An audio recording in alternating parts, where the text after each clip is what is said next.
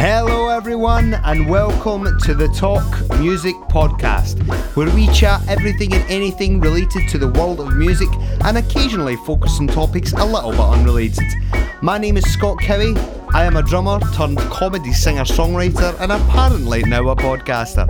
You're going to hear me chat to many different people, but more often than not, it will be fellow musicians having conversations about their careers and lives within arguably the greatest art form in the world.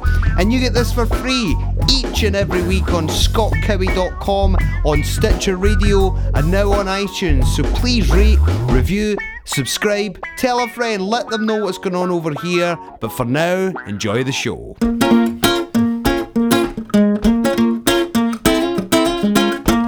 Guest this week on the podcast, Muriel Anderson, phenomenal guitar player. Always been a massive fan of her work, and she's coming on with not just one guitar, but I think two or three amazing stuff. It's all coming up.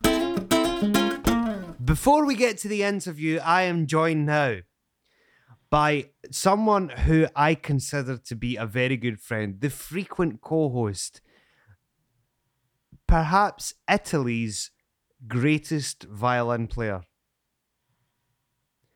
Ladies and gentlemen, please put your hands together for the one, the only, Nora Deborah Germain.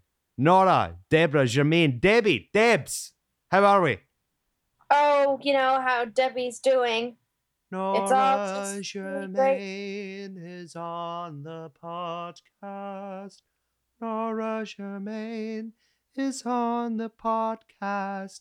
She's a millionaire now because of a pledge campaign. Nora Yes. Germain is on the podcast. Thank you, Scott. She's a great violin player. I think I'm a really good singer. What do you think? I think that um, that's beautiful. Nora, tell me what's been happening since the last time we spoke, right? You're doing the book, you're doing the album, you're really, really oh, busy. God, I'm so busy. You have no idea. Every day I get up and I work all day. I go to bed around 3 or 4 a.m. and then I get up and I do it again. And I, well, I've been playing a few gigs, you know, I've been doing some stuff. And I'm going up to Idyllwild, which is where I went to high school. Woo, the Big Apple. Yeah. I'm going tomorrow for a big concert, and then I've also got a show. On, um, I've got a few shows late in October in LA, but I'm just really busy trying to get all this stuff done. It's really overwhelming, but I'm having a lot of fun, and I want you all to know I haven't forgotten about you, and I love you all. And this podcast is my happy place when I have nowhere else to go. Yeah, yeah, whatever. Yeah, that's the thing with Nora. When you think she's been really sentimental and being nice, she'll be a bitch 10 seconds later. But that's that's why we know and love her. Isn't that right, Nora? That's right. That's right. Nora, it's important. Um, we laugh and joke a lot about in this podcast, okay? But uh, to be totally serious, you genuinely are a great musician. Um, you're a really good friend of mine. Um, you've released several albums now. You're working very, very hard. But I think what everybody wants to know is, and I'm going to push you for an answer here, right? Because I know you do a lot of interviews, and a lot of the stuff is kind of fun that we do. But I really want to push you for an answer here, right? And don't avoid this question. Would you rather be Batman or Spider Man? Oh, that's tough. I'm going to push you for an answer. Yeah, I know you are. Um, Right, tell me, Uh, tell me what's going through your head at the moment. What's the pros and cons of both? Hit me. What's the thought process? I'm thinking about first off the superpowers, second off the outfit, third off the love life, and just the general life circumstances of each of these characters. Right, okay. So the the love Um, the love life of Batman differs from the love life of Spider Man. This is what you're thinking, coupled with outfits. This is what's going through your mind. Right, okay. Yeah, well, I'm thinking, you know, maybe like, you know, would I rather have the Batmobile with that underground layer, or would Yep. I rather be able to like swing with spider webs around town? You know, Mhm, and like which yep. one? And also, which outfit is just sexier? I think I would probably be Batman, probably, Right, okay. but it's a tough choice. I think I would be Batman because Batman is a little bit more my style. Right. Plus, Batman has got the whole. Uh, Bruce Wayne's got the whole empire as well. Bruce Wayne Enterprises. Yeah, yeah. What, Right, what does the yeah. other guy do? Who's the- who's the guy that plays that's the Spider Man? What's his real name? Peter Parker? No. That well, that's his name in the movie. It's Tobey Maguire. Right. What what's the not the the guy? But what's the character? Is that what the character is? Oh, Peter- Parker. Yeah, that's right. Yeah. So what does right. what does he do? What's his nine to five? Um, he what does he do? He well, he went to college for a while. I don't know what he's doing now. He was like a student and then a pizza delivery or some right. some right. Well. Bruce Bruce Wayne certainly got more stuff going on during the day that's in a higher level. Would that be fair well, to say? Peter's, Peter's kind of a family man, you know, and he's got uh, his love interest, which is seeming to work. And then, um, Bruce Wayne's a little bit of a lost soul. Is that a fair comment? I think so. I mean, he's really wealthy.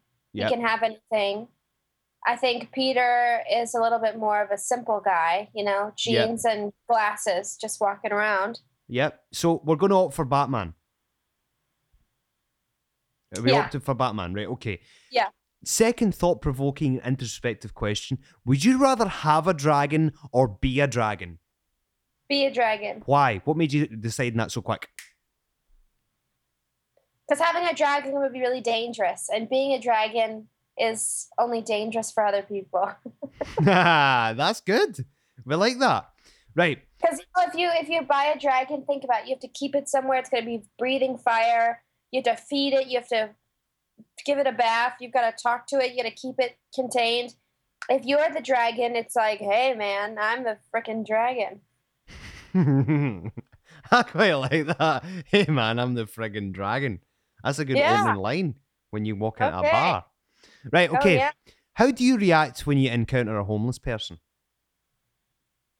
Um, what do you mean? How do I act? I mean, Okay, you walk down the street, you see a homeless person, what do you do? uh, walk by, or if they're begging for money and I have some money, I might give them a little bit. Okay, what inspires you? To give money to homeless people? No, what inspires you? Right, we- we're done with the homeless person, right? We're done with Okay. forget the homeless person, right? You've walked by him, you don't give a shit about him, right? That's true. okay, you've you've given him, you've you've breathed some fire in his face because you're also a dragon, right? But in general, not as your main world, what inspires you? Do you think dragons have money, like dragon currency? Uh, I don't think so. Do you think they communicate with each other? Totally. Like, if you were a dragon, what would you say to another dragon? I would fucking blow his face off. Why? Why would you? Well, because he's stolen some of your currency. Yeah. Why would you? Why? Why are you so If he's not hostile money towards? to, if he's not giving money to the homeless, I'll guarantee you I'll blow his face off. We're getting them all mixed up here. But that being said, and and going back to Nora, the person that we know, the human being, what inspires you? Um, nature. And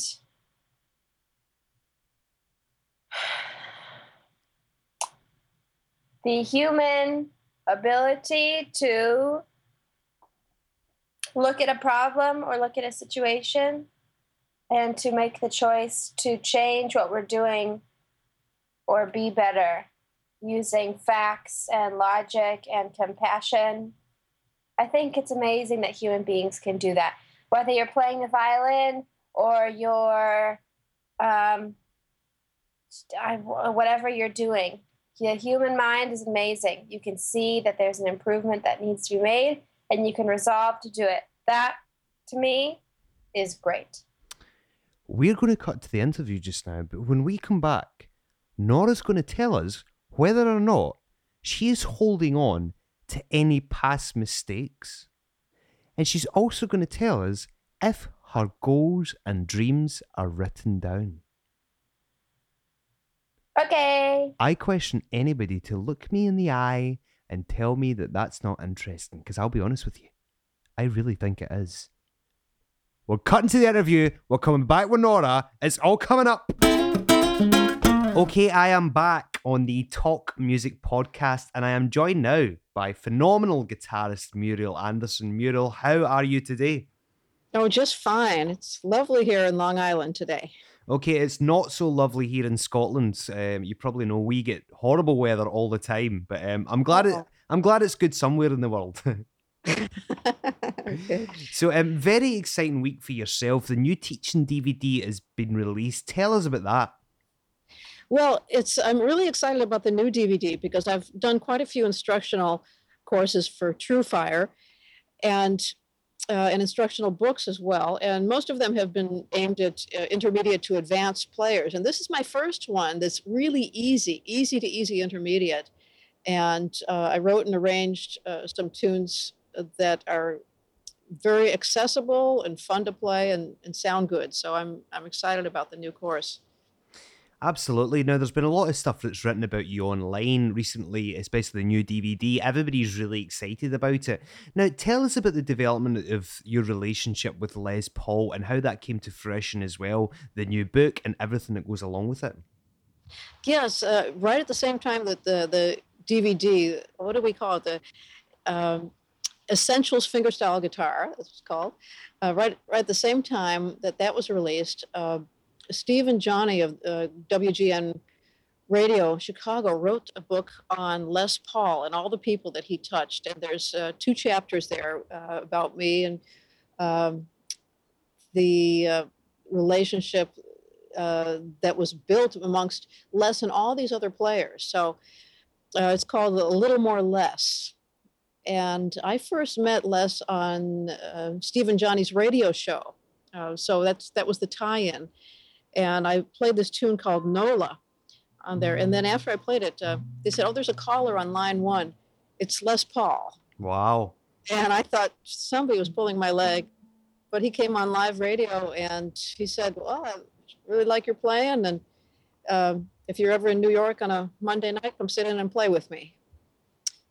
And I did many times, and then later invited him to come and join me for a show that I did uh, really to honor him. Uh, it's one of the All Star Guitar Night shows, and he came to Nashville. We co-hosted the show, and it was really a great event.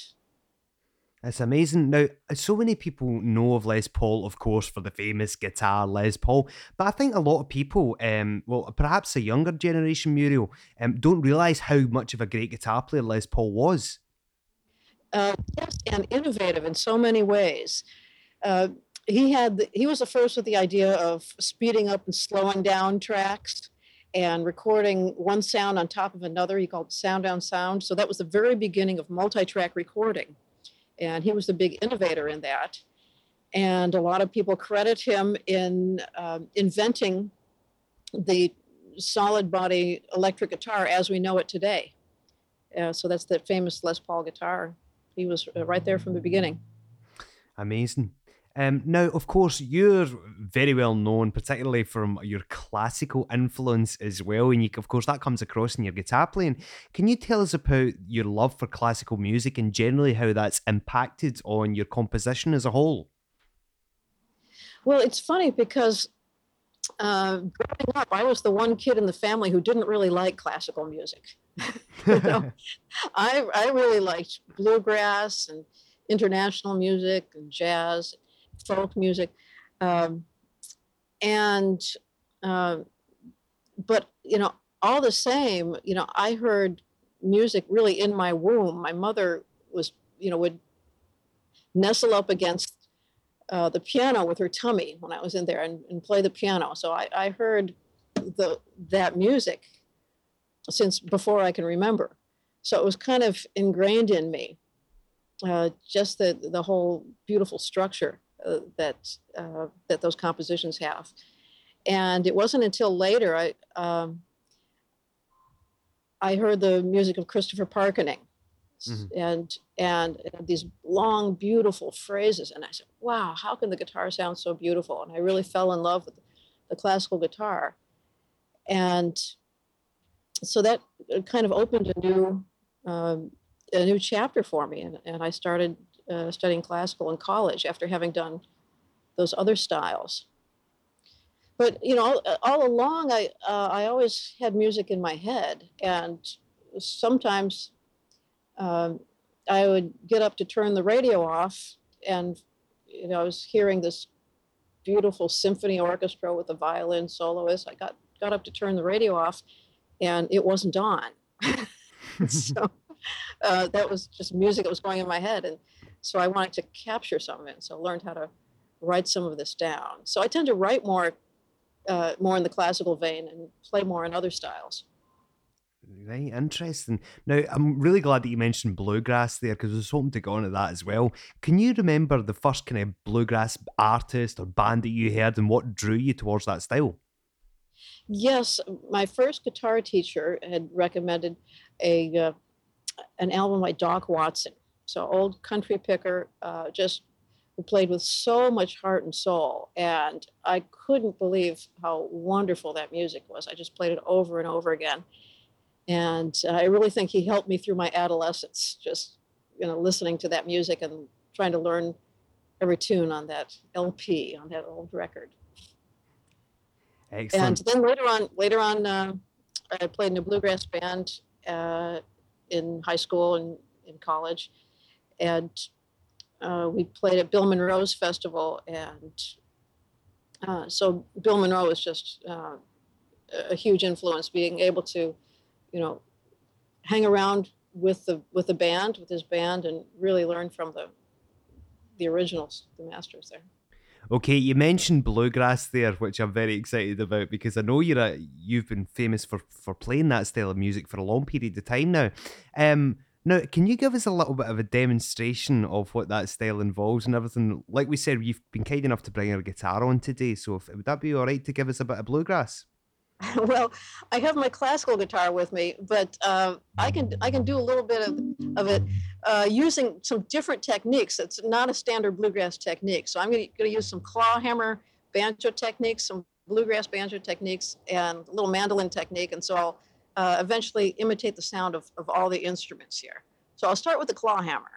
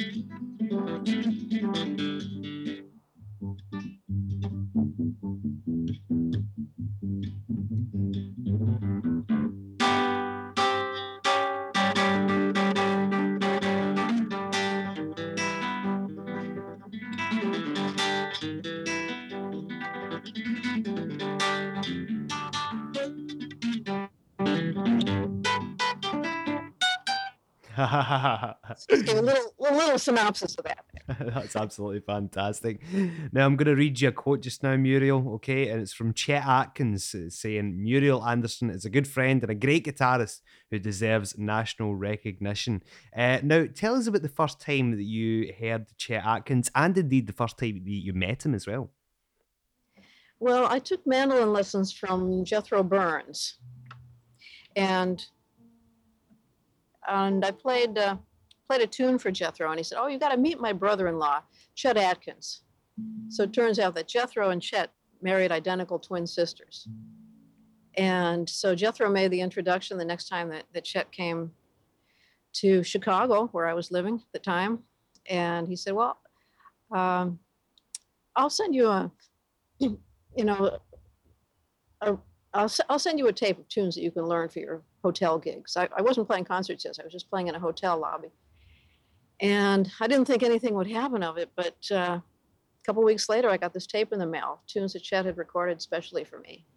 And so I learned them and sent sent Chet tapes of some of the tunes I was writing and some of the things I was working on, and then he sent me some more tapes. So we sent tapes back and forth for a while, until finally uh, I came down to Nashville, and uh, was able to learn some things directly from him. So he was a big influence in a lot of ways, and and uh, I wasn't the only one. He mentored a lot of people, so he was really supportive of young talent. Amazing. One of the people that he did mentor, of course, is Tommy Emmanuel, who you had the chance to as well who to perform with on stage too. Tell us about your relationship with Tommy Emmanuel over the years. Well, I first heard him play at uh, the Chet Atkins convention in Nashville. And it was a time that I was kind of, you know, losing a little enthusiasm for music. It was just, you know, kind of hitting a, a dry spell. And I heard Tommy play, and I said, That's it. That's the love for music right there. And it rekindled uh, my enthusiasm for music. And so that, you know, people know Tommy for his incredible virtuosity in so many styles and, and is such a great showman, exciting on stage. But he also has the ability to encourage people and uh, encourage a lot of players. So it's um, it's really great what he's done uh, for for all of us, giving us all inspiration. Wow, I didn't know that. I didn't know that you were going through that period of feeling a bit down about music, and, and he revitalized that. That's really really yeah. interesting. Yeah, so he's it's really special for me, you know, that he uh, uh, found me at that time, and and then just, uh, you know, when I heard him play, I said, "That's it. It's great." And so he's invited me up on stage a couple of times. Uh, so it's uh, I really have a lot to thank him for brilliant. Now you've collaborated with him, you've collaborated with a lot of different people. Is there anybody that you would like to work with in a live or recording setting? Any musician at all that you've not had the opportunity to work with yet? Is there anyone that springs to mind? Uh, yes, there's a percussionist named uh, Mino Cinelu, and he played at one of my All Star Guitar Nights uh, just last January, um, and just played with such feel, and I hadn't been so inspired by a drummer or percussionist since I met Danny Gottlieb, since I first heard Danny Gottlieb play with the Pat Metheny group. Mm-hmm. And so uh, I um, really like to play with him. In fact, we're, we're planning some shows together now in, in January, so I'll get a chance to play with him for the first time out in California. Wow, that would be very, very interesting indeed. Look forward to hearing that. Now, um, your arrangement of a, a, song that you do called "Close to You" very, very nice indeed. Uh, like I said earlier, you've got your guitar with you. Can you give us a demonstration of this track and maybe tell us how um, the the composition of the song came about? Okay, uh, this is an arrangement uh, of a Burt Bacharach piece, and when I first heard the recording, uh, Karen Carpenter's recording of this tune, the thing that really struck me was the piano player in that recording. And the piano player was going, you know, chunk, chunk, chunk, chunk in the middle. This great little feel. And I thought, well, gee, I wonder if I can uh, capture that. Uh, so if I can capture that little chunk, that little in the middle, the piano player is doing, while I play the part of Karen's voice singing freely over that. That was the challenge and the intrigue about this. So it starts off with this little uh, little piano lick, and I do one harmonic in here uh, to get that all the notes.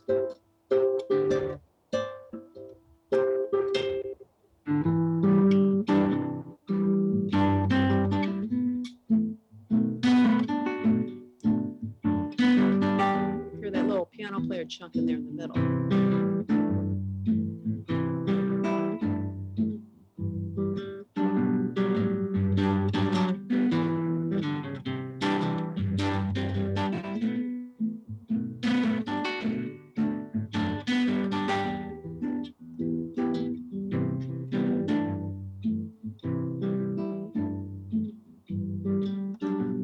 Now here's kind of a little dippy melody.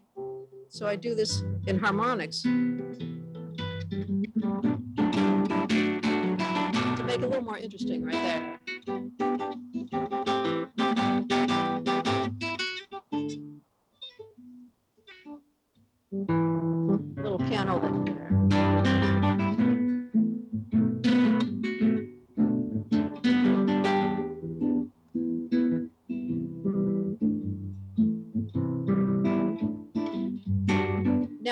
She goes up a, a half step, mm-hmm. but I figure I'm not singing it, so I can go to any key I want to.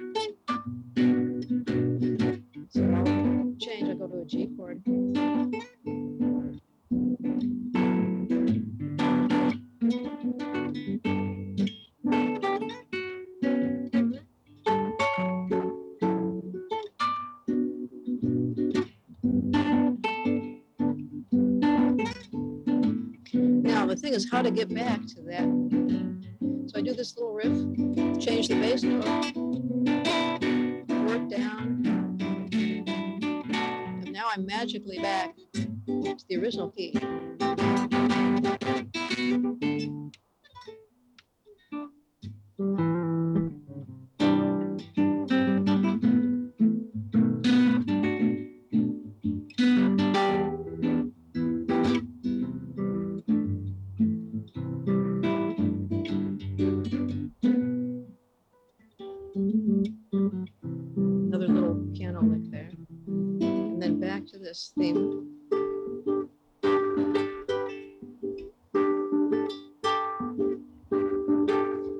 Where the chick singers come in. So I kind of spread that out, spread out those chords. Now I'm going to work my way down. I just added this little bass line and this ending.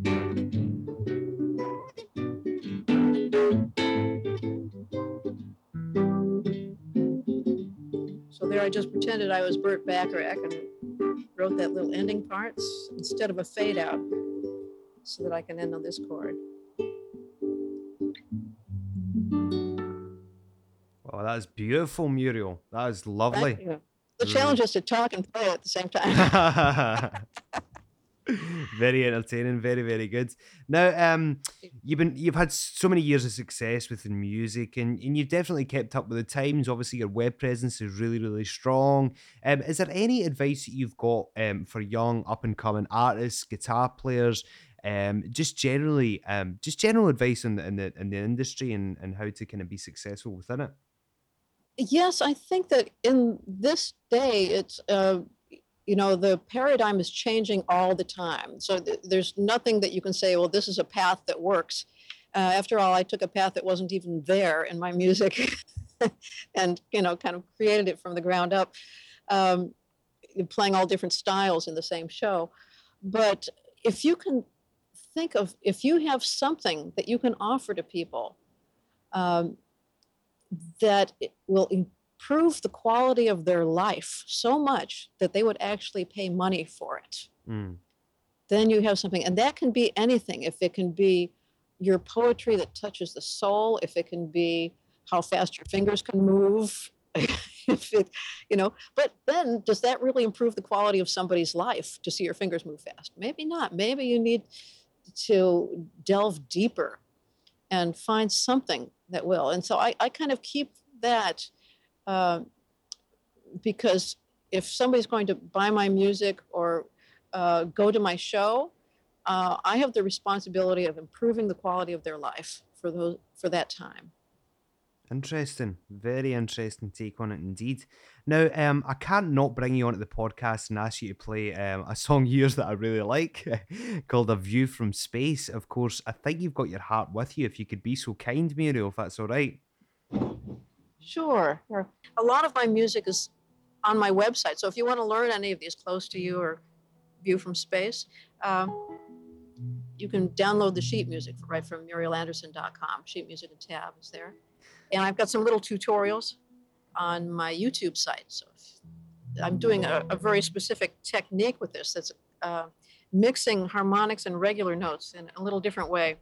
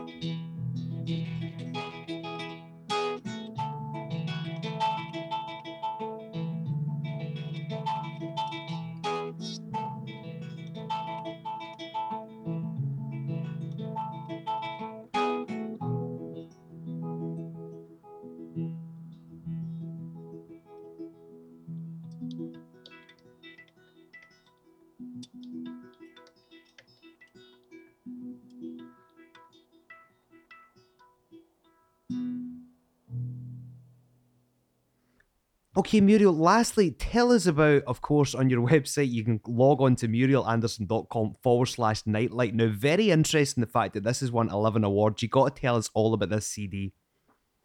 Oh, well, thank you. Uh, it was really um, an expression of love, I guess you could say, because I I wrote and arranged a, an album's worth of lullabies as a present for my best friend's first baby. And I'd only intended just to print two copies of that. And then um, a year later, you know, he and his wife had their second baby. And so, you know, the second baby needs something, right? and so I figured, well, I, I better record an album of music to wake up to then. And so that became, those two albums became what eventually turned into Nightlight Daylight. And I brought in uh, just some wonderful players uh, Phil Keaggy, um, Tommy Emmanuel plays on there, and Stanley Jordan, Earl Klugh, uh, some vocals done by Take Six lead singer Mark Kibble, and uh, Victor Wooten, Danny Gottlieb. So they, they all came in and just made the music come to life. And so it was just such a joy to record. And that I thought I have to do something special for this.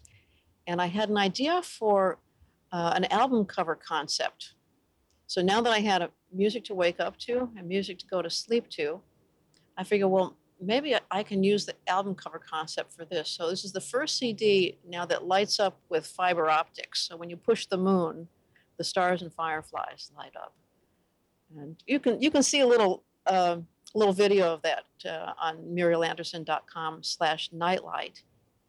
And I also put a free bonus track there. So if you want to just uh, upload the, um, the free MP3 um, that we put put up just um, just for your listeners and for people who go to that that page. Tell you what, Muriel, you might just be as good a salesperson as you are a guitar player. This is some great stuff.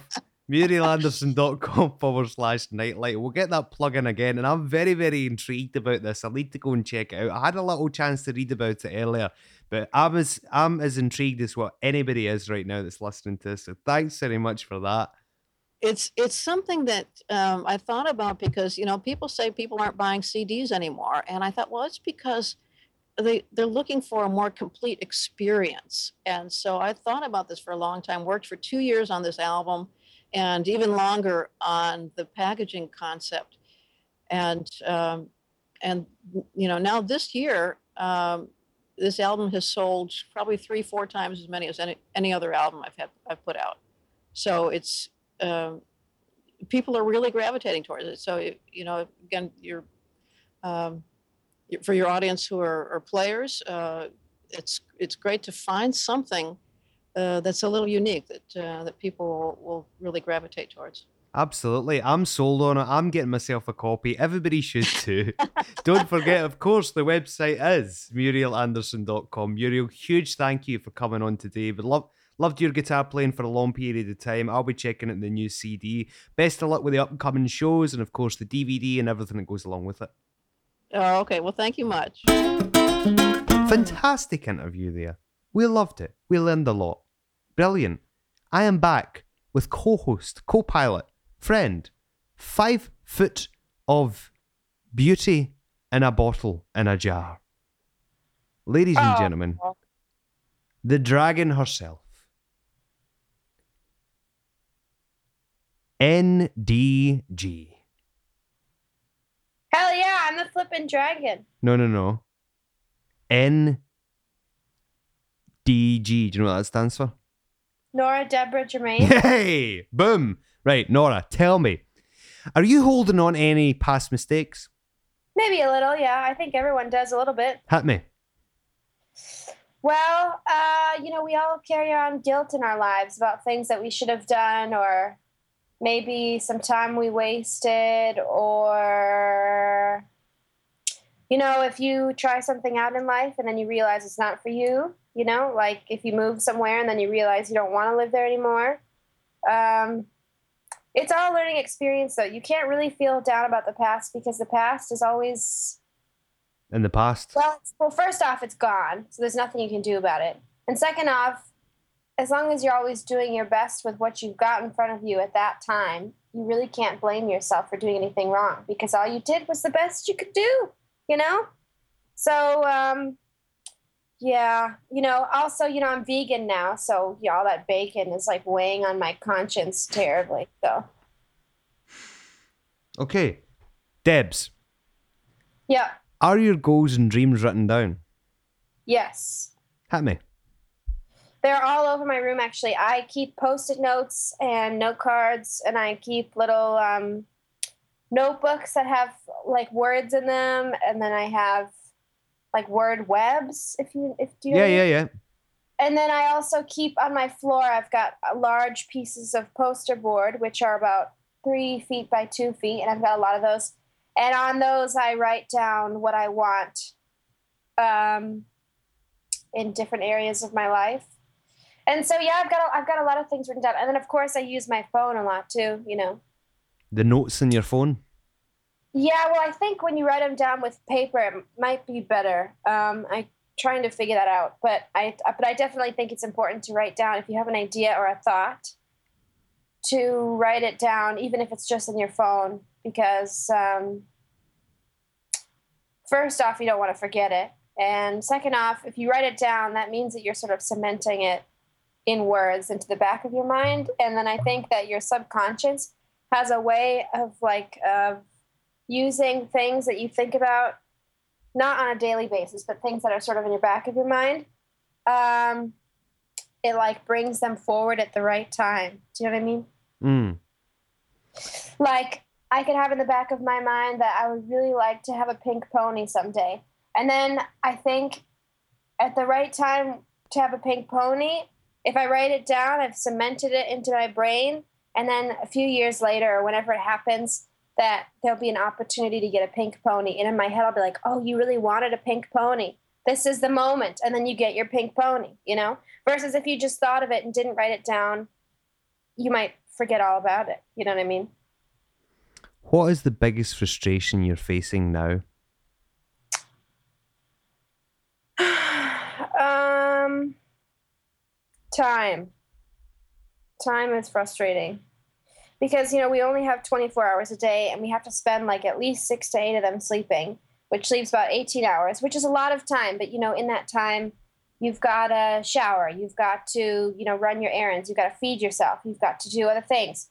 And it's impossible you know to practice to practice the whole day and then to work on music and to work on piano and work out and, and work on the book and like all these things that i want to do every day it's really hard to get them all done every day. So basically every day i work on something that i can work on and then the next day i work on something else because there's just not enough time in the day to work on everything you know?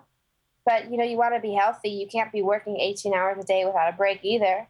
So time is tricky. Nora. Yeah. Nora, yeah. Are you able to say no even when it makes you unpopular? but it makes me unpopular Yeah. Oh hell yeah! I say no all the time. Um, yeah, I I mean, I actually just said no to something today because, well, here's why. It's because, like, it goes back to the time thing. You know, I can say yes for my whole life, assuming I don't die. But I can say yes for my whole life. But if I really want to do well in the things that I'm focused on right now, which is releasing my new stuff and um, sounding as good as I can, then I can't say yes because then it means I'll be saying no later. Like if you limit your freedom now, then you have more freedom later. And sometimes that means that some people are going to be a little bit irritated with you. But by saying no now, you can say yes later. Like it. Nora, Yeah. who are you becoming? The Wicked Witch of the West. Nora. Combined Batman and a dragon. Nora, last Basically question. what everyone expected, basically. Yes. Nora, Yes. what gives you meaning? Um, a few things, I think. Uh, friendship, real friendship. Um, great art, whether it's great drama or dancing or a painting or, of course, music or something else. Great art. Nature, the beauty of nature. Um, and lemonade. You know, I think lemonade is a really good drink. I really I can't tell you how much how much I like it. You know, it's vegan and um, it's so easy to make. You know, and it's just the right combination of hydration and tartness with a little bit of sweet. And I like the color too. That gives me meaning. A nice cold glass of lemonade. We're getting very serious. I know, I know, I know. So while we're on the subject of being serious, because we're at this point now of where we're achieving this, I think, because everybody listens to this podcast and we all get criticised for just having a laugh about silly things all the time and not taking anything seriously. So I think we've proved right now, and we're going to continue to prove this last, last question, just how serious we can be and how thought provoking and how introspective and how interesting and deep and meaningful this podcast can really get. With that being said, Nora, would you rather secretly have sex with a goat or have everyone think you had sex with a goat even though you didn't? Definitely. Wait, so if I actually do it, no one's going to find out? Yes. So secretly have sex with a goat or have no, no. Ev- everyone think you had sex with the goat even though you didn't? I'd rather have everyone think I did. Because at least they're talking about me, baby. oh, brilliant.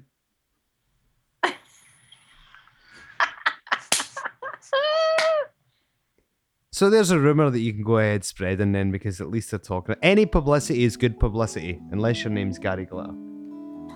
Or David Cameron. Well, he's going through something similar right now. Anyway, allegedly, allegedly. Nora, any final thoughts? I love you, baby. And if it's quite alright, I need you, baby. To warm the lonely night, I love you, baby. Ooh! Trust in me when I say. I tell you what, if the Beatles ever had a bad song, you know no, I, mean? I, don't think so. Absolutely brilliant. Nora Germain on the podcast. Big thank you to Muriel Anderson. Uh, Nora, Deborah Germain, of course, joining me on co hosting duties. Uh, ScottKelly.com, SoundCloud, iTunes, Stitcher Radio, Audio Boom. And of course, if you get the chance, check out MurielAnderson.com, check out NoraGermain.com forward slash goats. And we will see you guys next week. Yay!